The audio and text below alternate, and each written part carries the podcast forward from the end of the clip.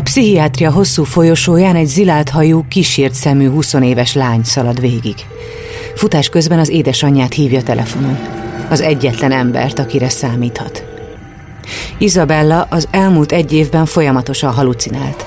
A lelke darabokra tört, de arra nem számított, hogy egy egyszerű orvosi vizsgálat végén közlik vele, hogy azonnal be kell feküdnie a zárt osztályra. Csak az zakatol a fejében, hogy nem maradhat itt. Másnap terepgyakorlatra kell mennie a dokumentumfilmes osztálytársaival. Nem érti, mi történik, csak rohan. Rohan. Egész testében remeg, de rohan. Hirtelen véget ér a folyosó. Egy pillanatra hátra néz. Egy fehér köpenyes orvos próbálja utolérni. Nem állhat meg. Egyszer csak megszólal egy ismerős hang a telefonban. Megáll. Alig tíz perccel később megérkezik az édesanyja. Próbálja megnyugtatni, de közben ő is sír. Az orvosok meggyőzik őket, hogy nem várhatnak tovább. Muszáj azonnal elkezdeni a kezelést.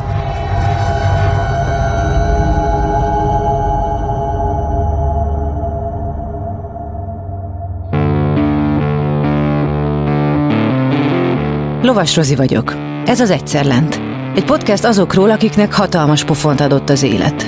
Megjárták a gödör mélyét, de sokkal erősebben másztak ki belőle.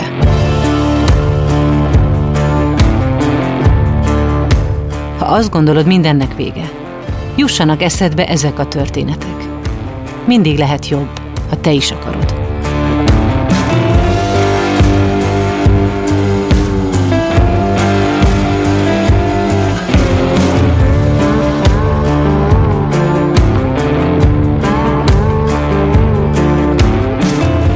Mazzag Izabella díjnyertes rendező. A Táncművészeti Egyetem után puszta véletlenek következtében a Színház és Filmművészeti Egyetem dokumentumfilm rendező szakán tanult. Rövidfilmjei mellett számos videoklipet és reklámfilmet is készített. Nagyon fiatalon vált a szakma egyik legeredetibb és legizgalmasabb alkotójává. De a sikeres karrier margóján rengeteg gyötrelem és fájdalom hever. Gyerekkorától fogva érezte, hogy más, mint a többiek. Hogy mindenhonnan kilóg, és szinte senki nem tudja őt megérteni. Ennek sokáig nem tudta az okát. Végül 21 éves korában derült ki, hogy egy rendkívül nehezen kezelhető mentális betegségtől szenved, amit úgy hívnak borderline. Izabella megjárta a zárt osztályt, de nem tört össze. A legnehezebb helyzetekben az alkotás felé fordult. Habár betegsége egész életében kísérni fogja, megtanulta elfogadni és szeretni magát. De eddig nagyon hosszú út vezetett. Ezt a műsort azért tudtuk elkészíteni, mert a Generáli biztosító szponzorként mellénk állt. Hallgassátok meg, miért fontos nekik, ami nekünk is. A leggyakrabban a semmiből jön az a bizonyos pofon, ami a padlóra küld. Elveszíted a munkád, a társad, vagy a saját egészséged mondja fel a szolgálatot. Ahányan vagyunk, annyiféleképpen vagyunk rosszul, és annyiféle támogatásra vágyunk. Mi a Generalinál abban hiszünk, hogy empátiával, személyes kapcsolattartással és rátszabott megoldásokkal úgy tudunk segíteni, ahogy neked a legjobb. Azért támogatjuk az Egyszer Lent podcastet, mert tudjuk, hogy ezek a történetek nem csak elgondolkodtatnak, hanem segítenek abban, hogy jobban odafigyeljünk egymásra, és ezzel megelőzhetjük a bajt, vagy csökkenthetjük azok súlyosságát.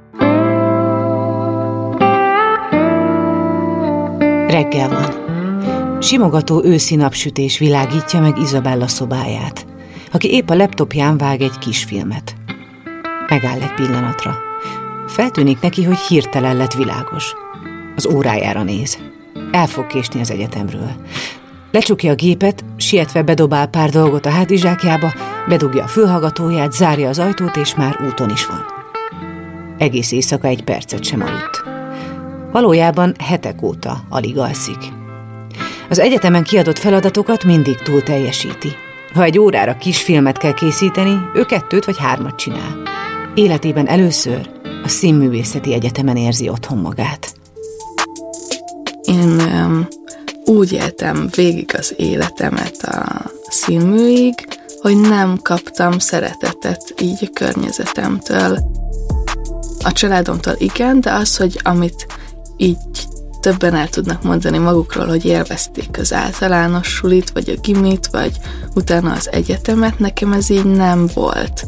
Mert hogy mindenhonnan kinéztek, kiközösítettek, bántottak, és a végén már annyira lement az önbizalmam, hogy azt gondoltam, hogy én ilyen bántani való vagyok, és az eszefére megbekerültem, és ott a, az osztályvezetőim és az osztálytársaim is ilyen elképzelhetetlen szeretettel fogadtak, meg tényleg azonnal megalakítottunk egy olyan közösséget, amilyen nagyon bizalmon alapul, mindenről lehet beszélni, mindent el lehet mondani, nem baj, ha hibázol, olyan tapasztalásokat kaptam hirtelen, amiket eddig nem nem éltem át. És hogyha így visszagondolsz még így a gyerekkorodra, akkor ez, ez azért így áthatja, ez, ez az érzet, hogy úgy, mintha mindenhonnan kilógnál. Nagyon. Nagyon. Én emiatt nagyon sokat sírtam otthon, uh-huh. nagyon sokat panaszkodtam erről anyukámnak, nem tudtam betáplálni logikailag a fejembe, hogy ez miért történik, amikor én mindig nagyon kedves voltam, meg nagyon próbáltam megfelelni, és hogy mégis tényleg ilyen szuper gonoszan bántottak a gyerekek. De például hogyan? Általános suliba um, folyamatosan kiközösítettek, volt egy ö, lány, aki ok nélkül rám rúgta a padot, amikor be léptem az ajtón, csináltak egy klubot, aminek az volt a neve, hogy Ziza utáló klub, és mindenki belépett, és nem értettem, hogy miért, hogy ez így a semmiből. Izabella már kiskorában is rendkívül zárkózott volt. Óvodai évkönyvébe azt írták az óvónénik, hogy mindig csak mellettük maradt, és némán figyelte a többieket. Egyedül az édesanyjához tudott kapcsolódni. Hozzá viszont nagyon. Nekem anyukám nagyon fontos, mindig is az volt, és szerintem mindig is az is lesz, mert hogy ő az egyetlen, aki így érti a nyelvemet, tényleg érzem rajta, hogy feltétel nélkül szeret, és bármit megcsinálna nekem, szóval ő egy ilyen biztos pont és menekülés és támasz az életembe. És anya azt mondta, hogy ő is ilyen volt. Hogy őt is át, állandóan piszkálták a gyerekek, és hogy ő, ő azt figyelte meg, hogy aki kicsit különcebb vagy furább, attól félnek, és mm. a mhm. félelem miatt piszkálják, úgyhogy ezzel az elméletével én tudok menni, de attól függetlenül nem, nem tudom felfogni. Miért történt, hogy mi értelme? És mi, mi volt a te különbséged? Én nagyon nagy megfigyelő vagyok, és nem szeretek feleslegesen beszélni, viszont nagyon szeretem megfigyelni az embereket, amiből rengeteg következtetést vonok le, ami folyamatosan épül be a, az agyamba. És talán ez fura lehet egy gyerek közösségbe, hogy valaki nem ugrándozik, és játszik pónisat, és nevetgél, és nem tudom, amikor én nem azért nem nevettem, mert rosszul éreztem magam, csak tényleg nagyon kíváncsi voltam mindenre, és hogyha mászott egy pillangó az ablakon, azt is tudtam rengeteg ideig nézni, ami kívülről biztosan úgy hathatott, hogy egy nagyon fura ember vagyok, aki kifele bambul az ablakon, amikor én nem bambultam, hanem azt néztem, hogy a lábai milyen sorrendbe következnek egymás után, mint mondjuk a gepárd, aki két lábbal ugrik és behúzza a hátsó lábát, akkor a pillangó az hogy megy. De ezt nem írhatom ki a homlokomra. hát ez nem. Izabella a táncban keresett menedéket. Sok mindent kipróbált. Aerobik, balett, később már tánciskolába járt. Nem érezte otthon magát ebben a közegben, de édesapja, aki nagyon szigorú szabályok mentén nevelte gyerekeit, nem tűrt ellentmondást. Így került érettségi után a Táncművészeti Egyetem balett szakára. Ez egy nagyon kompetitív világ, ahol óriási verseny zajlik a szerepekért, és mindennaposak az ellenségeskedések. Izabella hamar rájött, hogy nem ez a neki való út. Koreografálni nagyon szerettem, de sose tudtam olyat koreografálni, ami, amire vágytam, hogy koreografálhassak, ami nekem tetszett, mert valahogy az nem jött belőlem. Viszont mozogni utáltam. Tényleg. Gyűlöltem. Én most is gyűlölök izzadni, nem szeretek elfáradni fizikálisan, nem értem, hogy miért jó az, hogyha elfáradok. Úgyhogy azzal megszenvedtem, hogy ott napi négyszer másfél órát kellett ö, mozogni alaphangon, és igen. Viszont, amikor koreografálhattam, azt nagyon szerettem, mert az elindított dolgokat mm. a fejemben. A diploma után Izabella úgy döntött, hogy balettmester lesz. Ott kevésbé kell fizikailag megerőltetnie magát. Aztán, amikor leült regisztrálni a képzésre, a felvételi honlap feldobta neki, hogy dokumentumfilmrendező képzés indul a Színház és Filmművészeti Egyetemen. Ez a véletlen mindent megváltoztatott.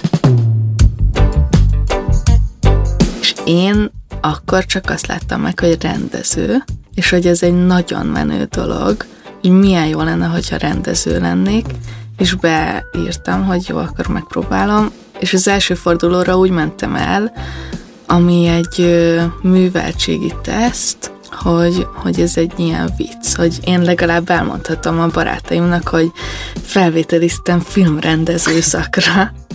Már az is épp elég menő. Igen. és aztán valahogy tovább jutottam az elsőn, és utána, miután az elsőn tovább jutottam, már így azt éreztem, hogy ha ide nem kerülök be, akkor nekem semmi értelme az életemnek, mert amint beléptem a színmű épületébe, akkor olyan embereket láttam, akiket még soha olyan pozitív közeg volt, ahogy az emberek csak a lépcsőn járkáltak, és a össze nem hasonlítható a táncművel, ahogy lejön ott egy ember, vagy ahogy a színműn ilyen óriás nyugalomban és biztonságban, olyan, hogyha egy ilyen varázsvilágba beléptem volna. És akkor így végig mentem a fordulókon. Életében először érezte azt, hogy megtalálta a saját közegét. A hajnali táncórákat és rideg folyosókat kíváncsi emberek váltották fel. Magánéletében nem alakultak ilyen felhőtlenül a dolgok.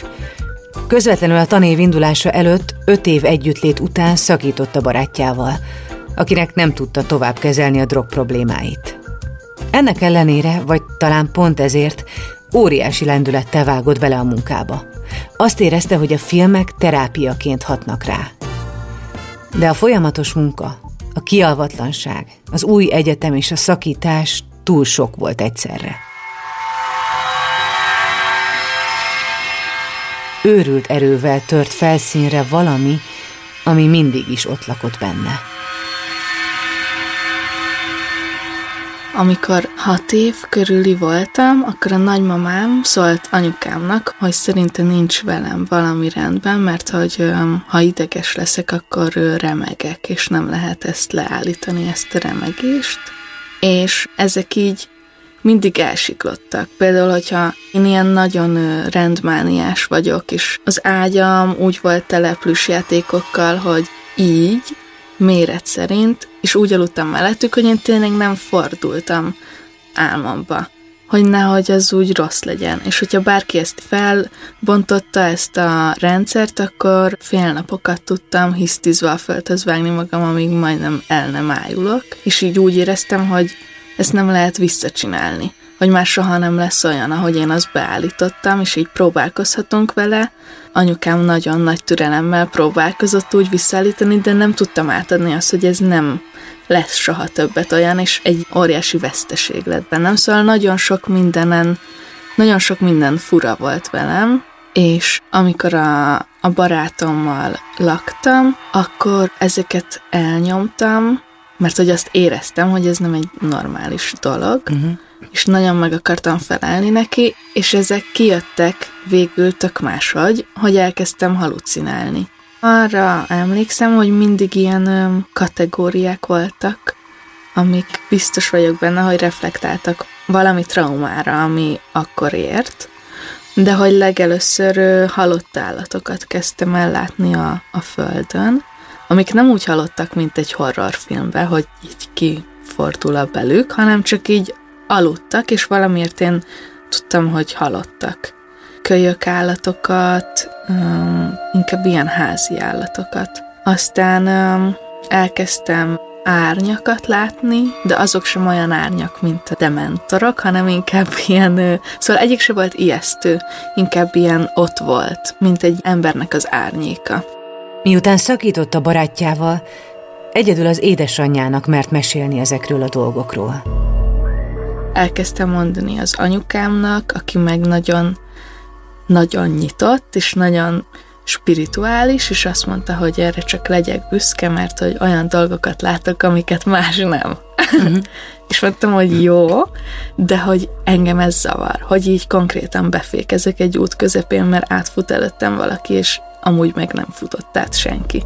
Szóval, hogy ezt így élhetjük, ezt az ilyen spirituális dolgokat, de meg fogok halni ebbe. A látomások váratlanul érkeztek, és egy pillanat alatt szerte foszlottak, vagy átalakultak. Viszont egyre gyakrabban jöttek. Izabella elkeseredetten próbálta megérteni, mi történik vele. Egyre kevésbé volt ura saját magának, és a látomások intenzitása csak nőtt.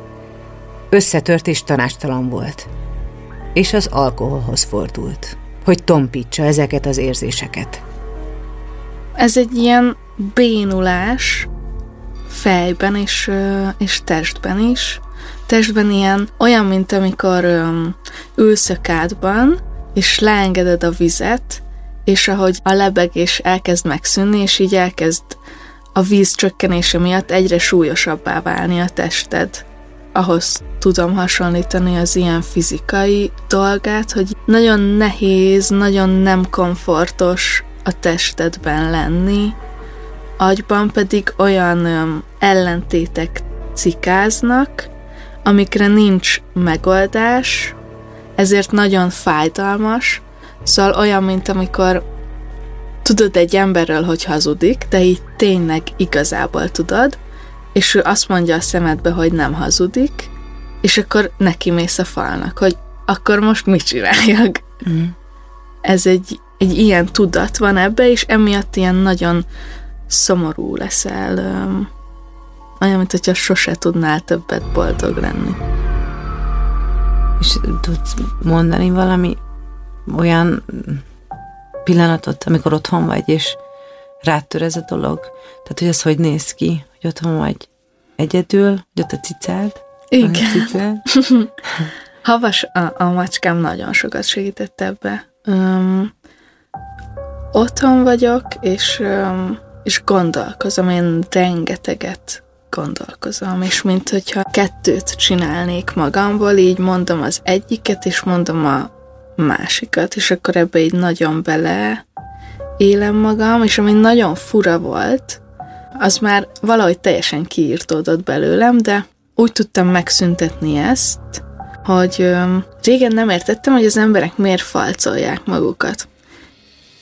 És aztán, amikor én nekem ott egy galériás ágyam volt, és egyszer egyben a nagy szomorúságomban félreléptem, és legurultam a galériáról, és így ilyen nagyon nagyot estem, akkor nem volt fájdalomérzetem, hanem egy olyan durva adrenalin szabadult fel bennem, mint hogyha így egy hullámra így kisikálta volna minden szomorúságomat, hogy így nagyon megijedtem, de közben leestem, és nem fájt semmim, és még inkább nem fájt semmim, mert hogy a lelkem is meggyógyult.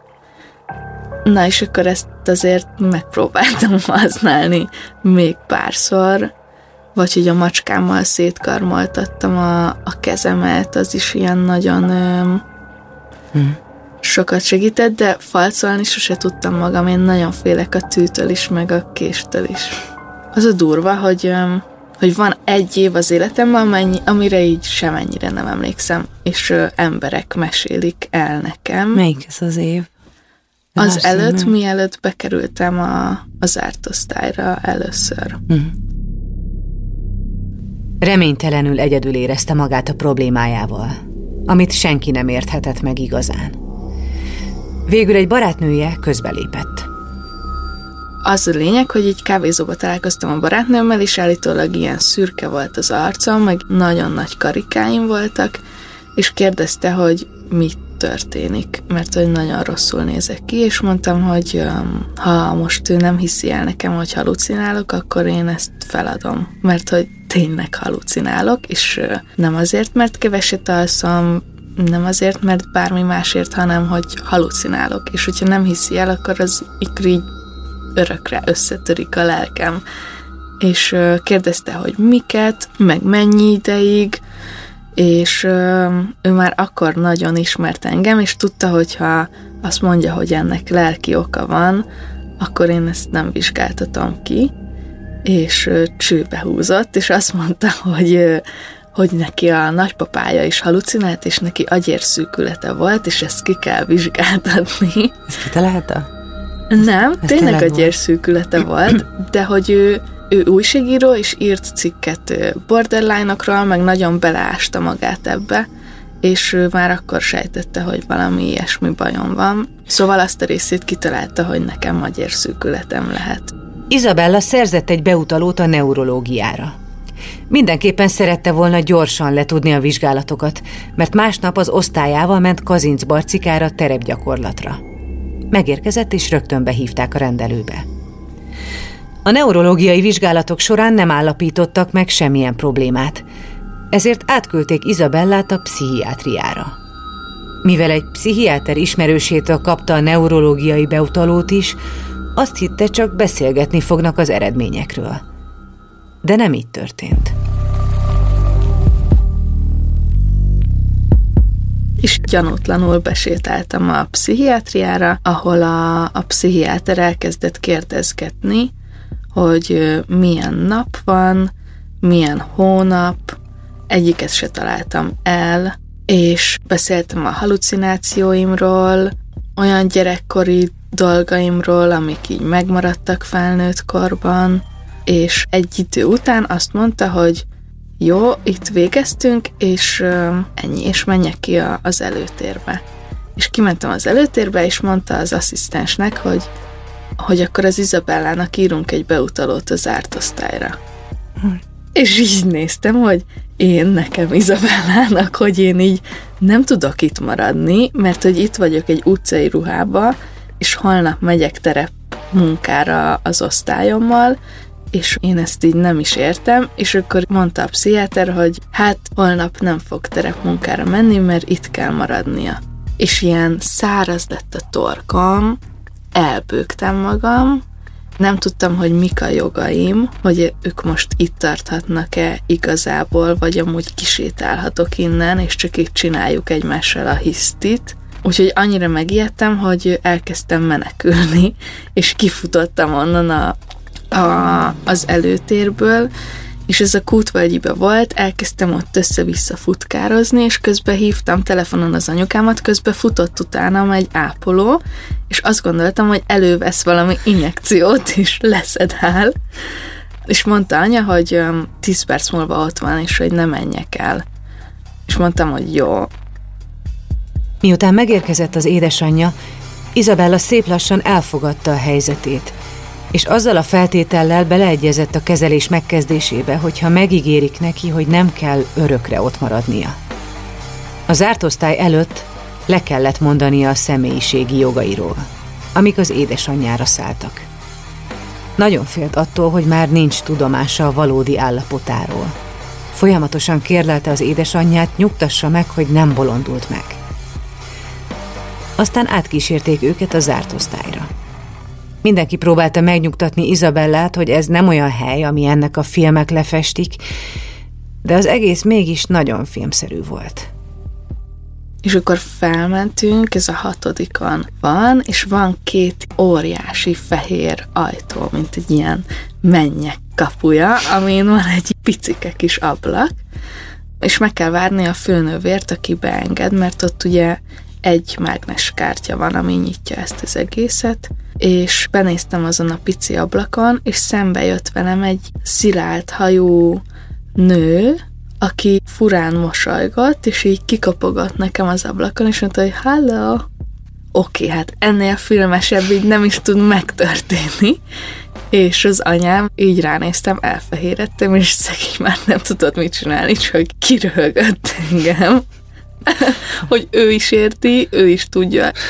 Ez para, de hogy, de hogy nem, ez nem lesz ennyire rossz, és végül igaza lett, mert bent tapasztaltam meg azt, hogy, hogy ezek az emberek igazából így külsőre eltérnek a normálisnak mondott emberektől, de hát a belsejük az annyira össze van törve, és annyira csak támogatás kell nekik, és annyi szeretet van bennük, meg tudás, hogy az valami elképesztő.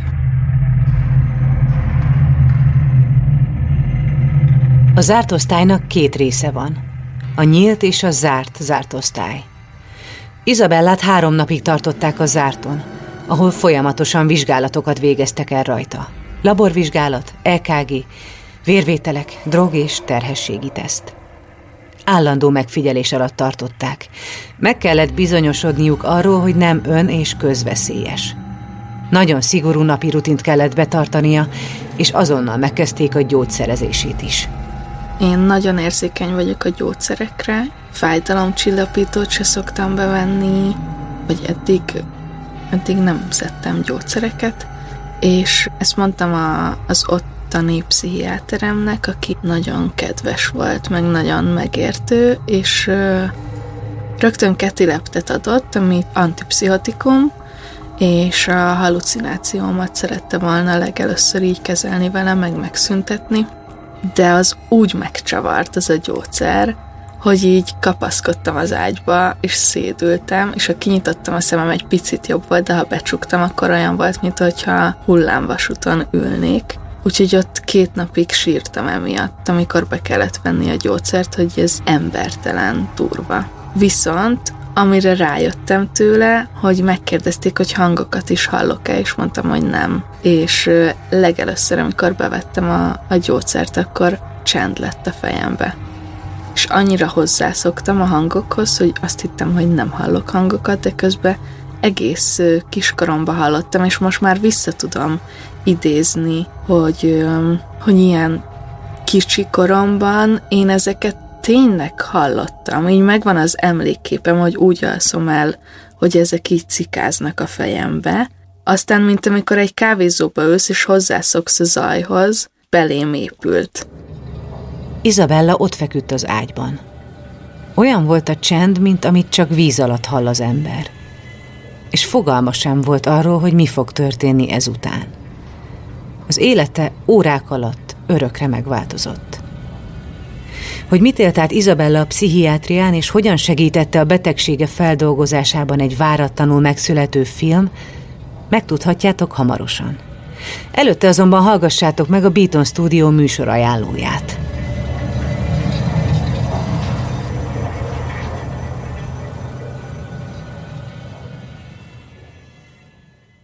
Mielőtt folytatódik ez az epizód, hallgassd meg a Beaton podcast ajánlóját. A szavak hihetetlen erővel bírnak. Lehetnek akár alapkövei egy új életnek. Én egy apró cigánytelepén nőttem fel, ahol ahelyett, hogy az esti tábortűz mellett anekdotáztam volna a többiekkel, inkább a holdfényében letűnt korok nagyjait olvastam. Petőfit, Adit, Kosztolányit. Orsós Lajos vagyok, a Pont Elég házigazdája. Meghívlak egy pár perces kikapcsolódásra. Ha szereted az irodalmat, a klasszikusokat vagy a kortárs gondolatokat, akkor tarts velem, mert néha egy pár jó szó pont elég ahhoz, hogy szebb legyen a nap.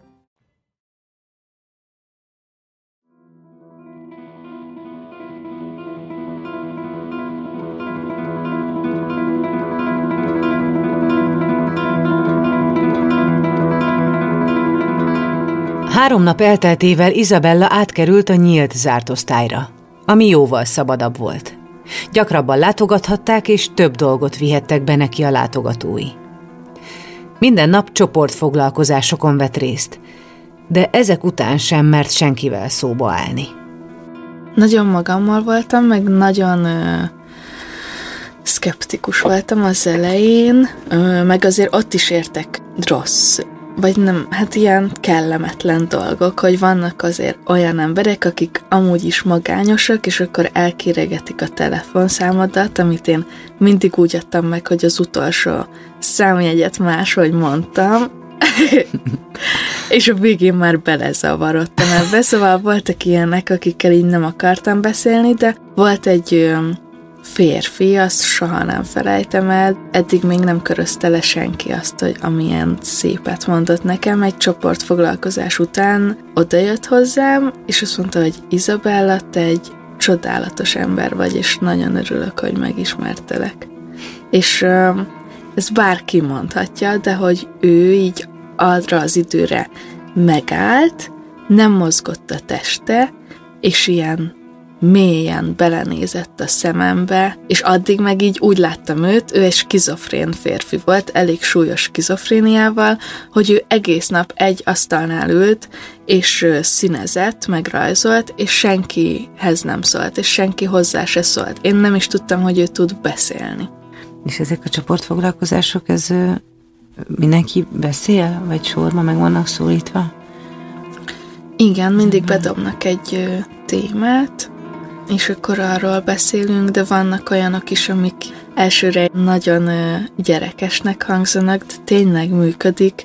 Ilyen önbizalomépítő terápiák, amikor a kezdő betűddel, a nevet kezdő betűjével egy jó tulajdonságot kell mondani magadról, és amikor ott ülünk huszan, és ez az egész kör másfél órába telik, mert hogy senkinek nincs akkor olyan bizalma, hogy egy jó dolgot mondjon magáról a kezdőbetűjével, az egy nagyon durva felismerés.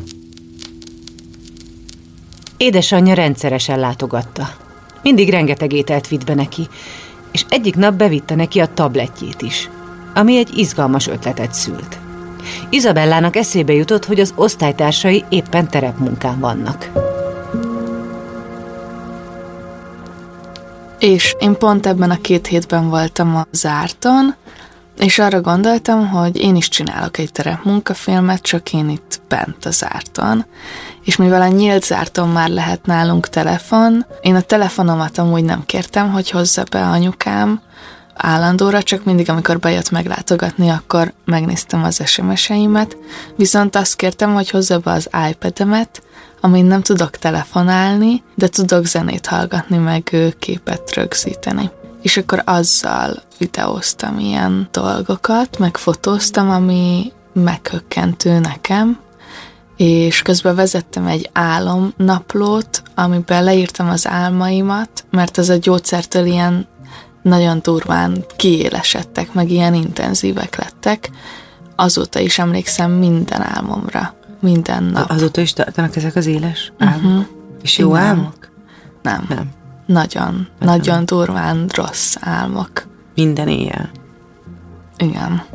És azt is vezettem, hogy körülöttem miket mondanak az ott lakók. És ezeket az iPad-en felvettem egy hangtorzítóval, és a képek alá, amiket rögzítettem, beraktam, és az volt a címe, hogy pszichónapló és amikor visszamentem, akkor megnéztem a, az volt az első napom a színműn, hogy megnéztem a többiek vetítését, mert pont akkor engedtek ki, és mondtam az osztályomnak, meg az osztályvezetőimnek, hogy menjünk fel a, a terembe, és levetítem én is az enyémet, és nagyon tetszett nekik. És utána elkezdtek támogatni abba, hogy, hogy ezt csináljam meg ilyen nagyobb filmbe. Két hét után Izabellát kiengedték a pszichiátriáról. A tanárai és az osztálytársai bíztatására pedig folytatni kezdte a filmjét. Egy borderline filmet szerettem volna csinálni, amiben nem csak én vagyok, mert ez nem tudja igazolni, hanem más borderline-ok is, és felvettem a kapcsolatot a Carmennel, aki írt egy könyvet a borderline-ról, hogy ő szeretne szerepelni benne, illetve van-e még ilyen borderline ismerőse. És mondta, hogy van egy fiú is, meg egy lány is, felhívtam őket, és megcsináltam vele az interjúkat az alapján, hogy én miket érzékelek a borderline-ból, és ezeket ők hogy érzékelik. Azelőtt találkoztál más ilyen típusú? Mert ez igazából ez a betegség, ez egy, ez egy állapot, nem amit így kezelni, kezelni lehet. Igen. És ez milyen, milyen volt találkozni velük? Érdekes, mert én ö, voltam a legjobban, mármint lelkileg, és ez azt igazolta, hogy akkor tényleg hasznos a terápia, meg a gyógyszer, mert ők nem jártak terápiára, és nem szedtek gyógyszereket. És ezekről tudtatok beszélni? Igen, ők mindhárman akkor azt gondolták, hogy nem jó a gyógyszer, mert hogy nincsenek jól tőle, amit el tudok képzelni, hogyha valakit rosszul gyógyszereznek, akkor, akkor az szar. De hogy, hogy engem meg jól gyógyszereztek, szóval nekem nem volt az első ilyen megijedéseken kívül nem volt bajom vele. Izabella mindent megtett azért, hogy élete visszaálljon a régi kerékvágásba. De ez nem ment. Úgy érezte, a kinti világ sokkal zordabb, mint ami odabent volt. És a borderline tünetek sem hagyták el teljesen. Van egy ilyen, hogy krónikus elhagyatottságérzés, az például nagyon van, és azt még mindig érzem, hogy egyre távolabb kerülök az emberektől, hogy minél többet tudok, annál távolabb kerülök, és annál sokkal-sokkal közelebb az állatokhoz, akik olyan tiszták és csodálatosak, hogy nagyon tisztelem őket. Ez az elhagyatottság, van, vannak ilyen tükkitörések, amik szintén nagyon jellemzőek voltak rám. Öngyilkossági gondolataid voltak? Igen. Amiket én nem annak hívtam. Én nagyon sokat, amikor még tömegközlekedtem és metróval jártam, akkor nagyon sokat gondolkoztam azon, hogy egy igazán bátor ember az csak nekifut és leugrik. És meddig tartanak nekem ezek a határaim, így meddig mennyire vagyok tökös, hogy vajon lemerek ugrani, vagy nem merek leugrani, és hogy miért mondják az emberek az öngyilkosokra, hogy gyávák, amikor, amikor ez a legnagyobb bátorság elvenni a saját életem, és én meg tudom-e csinálni. Szóval ezen így nagyon sokat gondolkoztam, ami öngyilkossági gondolatnak számít, de én nem annak gondolom, inkább csak egy próbatételnek, de aztán lettek igazi öngyilkossági gondolataim, amikor kikerültem a, először az ártosztályról, és borderline-nal diagnosztizáltak, akkor az anyám felhívta egy ismerősét, aki pszichológus, azt hiszem, és végighallgattam az ágyból, ahogy azt mondja ez a nő, hogy ne izguljon anya, mert a, a borderline az csak unatkozó rózsadombi lányok betegsége. Hm és akkor először megfogalmazódott bennem, hogy akkor most megölöm magam, és akkor lehet, hogy nem így fogja gondolni. A nehéz időszakban legfőbb támasza édesanyja és imádott macskája mellett a készülő filmje volt, amely izgalmas irányokba haladt. Elkezdett terápiára járni, ahol sok minden szabadult fel benne – nagyon sokat gondolkoztam azon, ugye a borderline gyerekkorban alakul ki traumák hatására, ami lehet fizikai, lelki trauma, és nekem nagyon sok lelki traumát okozott az apukám, és csomót gondolkozom azon, hogy, hogy ez rossz vagy jó, és abba vagyok, hogy én nagyon szeretem most az életemet, így borderline-ostul, de azért lettem az, mert ezeken a traumákon végig kellett mennem, amik miatt amúgy csomó skillt szereztem, szóval, hogyha visszamehetnék, akkor nem biztos, hogy megváltoztatnék bármit is. Nagyon nehéz volt átmenni rajta, de azt veszem észre, hogy hogyha nagyon könnyű valami, akkor nincs akkor a súlya azoknak az örömöknek, amiknek én nagyon tudok örülni. És a kifelé vezető úton mik voltak azok a, a forduló pontok, vagy fontos találkozások, amik elindítottak a felé, hogy, hogy szereted az életedet, és jóba vagy vele. A munkám nagyon sokat segített benne, nagyon sok ember lemorzsolódott körülöttem, de pár meg nagyon megerősödött, én sose tudtam azt mondani, hogy nekem ilyen ő a legjobb barátom, és bármit megtennék érte, és most meg így megkapom ezt az érzést, hogy nekem is lehetnek ilyen nagyon jó barátaim. És, és rendszeresen jársz kezelésre, ugye, meg terápiára? Milyen Igen. rendszeresen? Ezek? Heti egyszer járok terápiára, és havi egyszer pedig gyógyszeres kezelésre, ami, ami igazából a gyógyszerbeállításom. Uh-huh hogy emeljük-e a gyógyszert, tudjuk-e tovább csökkenteni, már nem csak ketileptet szedek, hanem egy antidepresszánst is, ami kicsit kompenzálja a ketileptnek ezt a bódító hatását, kicsit pörget, meg a, a hangulatomat egy szintre húzza, ami a munkámban és, a, és az emberekkel való együttélésben így segít, de amúgy nagyon kiveszi belőlem azt, aki én vagyok. Például én emiatt a gyógyszer miatt nem tudok sírni, nem jön könny a szememből, nem tudok olyan szomorú lenni, hogy sírni tudjak. Nem tudok annyira boldog lenni, hogy bepisíjek a nevetéstől. Szóval, hogy nagyon középre húz, és néha, hogyha nem veszem be, akkor meg olyan, mint hogyha hazaérkeznék, hogy Jézusom, hát ez vagyok én, mm. ez az ilyen össze-vissza ugrándozó hangulatú vagyok én, és ebben érzem otthon magam, ami lehet, hogy nem jó a környezetemnek, de én öm, így hazat találok olyankor. De ezzel hogy vagy akkor? Hogy ez végül is te döntöd el, hogy szeded vagy nem szeded, pontosan tudod, hogy azt mondod, hogy ez az otthonérzés, vagy az ismerős érzés, hogy ez vagyok én, de közben ebben a világban ezzel a gyógyszerrel tudok létezni. Ez, ez egy feszítő érzés, vagy, vagy jóban vagy ezzel a dologgal? Azért vagyok jobban, mert látom a végét, vagy a célomat, hogy szerencsére a munkám olyan, hogyha hogy van már egy bevett stábom, akivel dolgozom, ők mind tudnak a problémáimról, nagyon sokat segítenek, akkor is, hogyha nem dolgozunk, és szóval ők a barátaim, meg a családom lettek így a munkák alatt, és szeretném elhagyni a gyógyszert, mert közben meg a terápia nagyon sokat segít abban, hogy, hogy tudjak normálisan viselkedni, és azzal szoktam példálozni, hogyha én nem vágom földhöz magam egy szupermarketben valami miatt, és nem kezdek el ordibálni, és magamra ráncigálni a konzerves pultot, akkor ez tőlem egy akkora lépés, hogy más akkor emberelje meg magát, és ne szóljon be nekem, vagy nem tudom. Szóval, hogy ez egy ilyen nagyon nagy dolog, hogy én ezt nem csinálom meg. Ez egy nagyon nehéz és hosszú munka.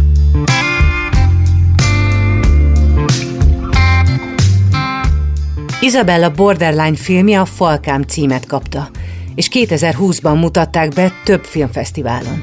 Számos díjat nyert érte, és kezdetét vette szakmai szárnyalása. Videoklipek hazai sztárelőadókkal, reklámfilmek óriási ügynökségekkel, de a saját filmjeit sem engedte el. A Borderline továbbra is folyamatos küzdelem, de egyre jobban képes vele megbirkózni. Szerintem az, hogy um, hogy az, hogyha valaki borderline, akkor az ez van. Arra nem lehet beszedni egy torokfájás csillapítót, szóval ezzel biztosan kezdeni kell valamit, viszont az egy tök jó hír, hogy annál csak jobb lesz, mint ami most van.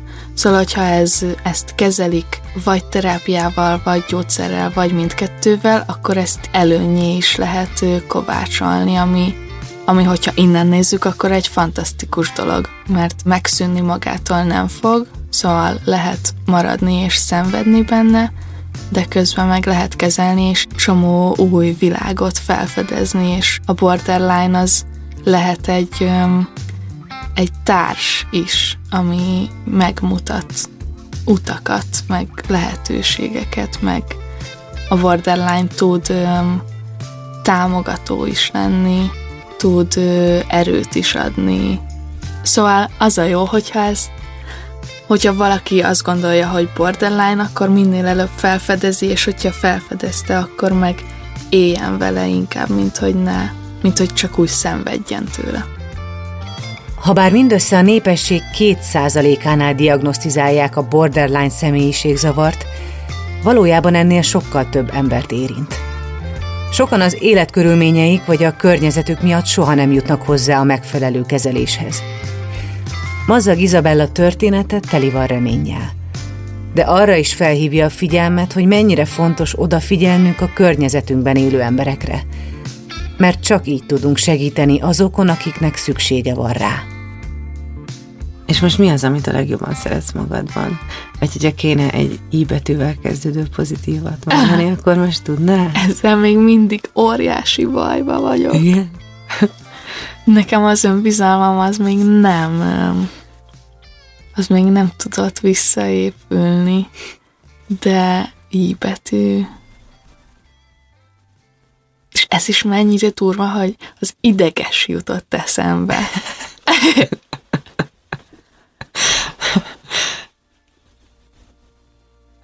Nem tudom. Nem tudom, ez egy nagyon jó gyakorlat.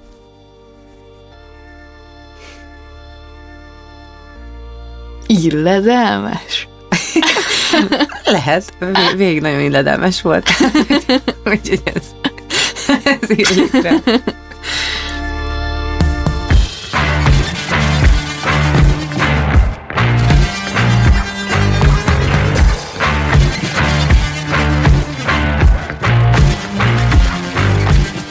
Az Egyszerlent Podcast harmadik évadának negyedik epizódját hallhattátok. Azért indítottuk el ezt a műsort, hogy megmutassuk, minden veremből van kiút. Amikor a legalján vagyunk, lehet, hogy nem látszik, de tehetünk azért, hogy megtaláljuk.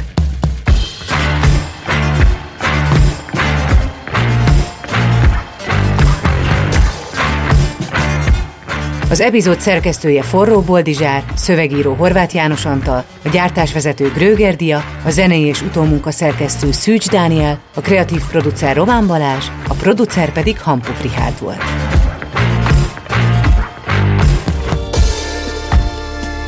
Lovas Rozit hallottátok. Két hét múlva újabb történettel jövök.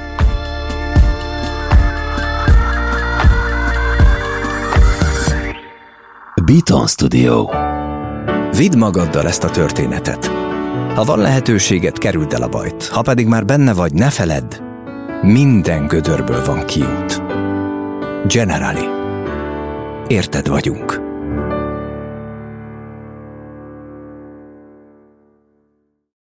Ha más podcastekre is kíváncsi vagy, hallgassd meg a Béton műsor ajánlóját.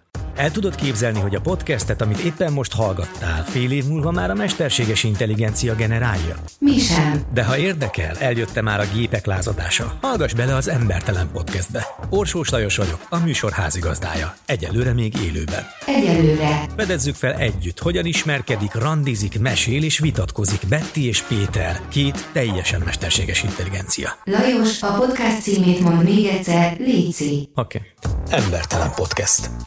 Ez egy Béton podcast.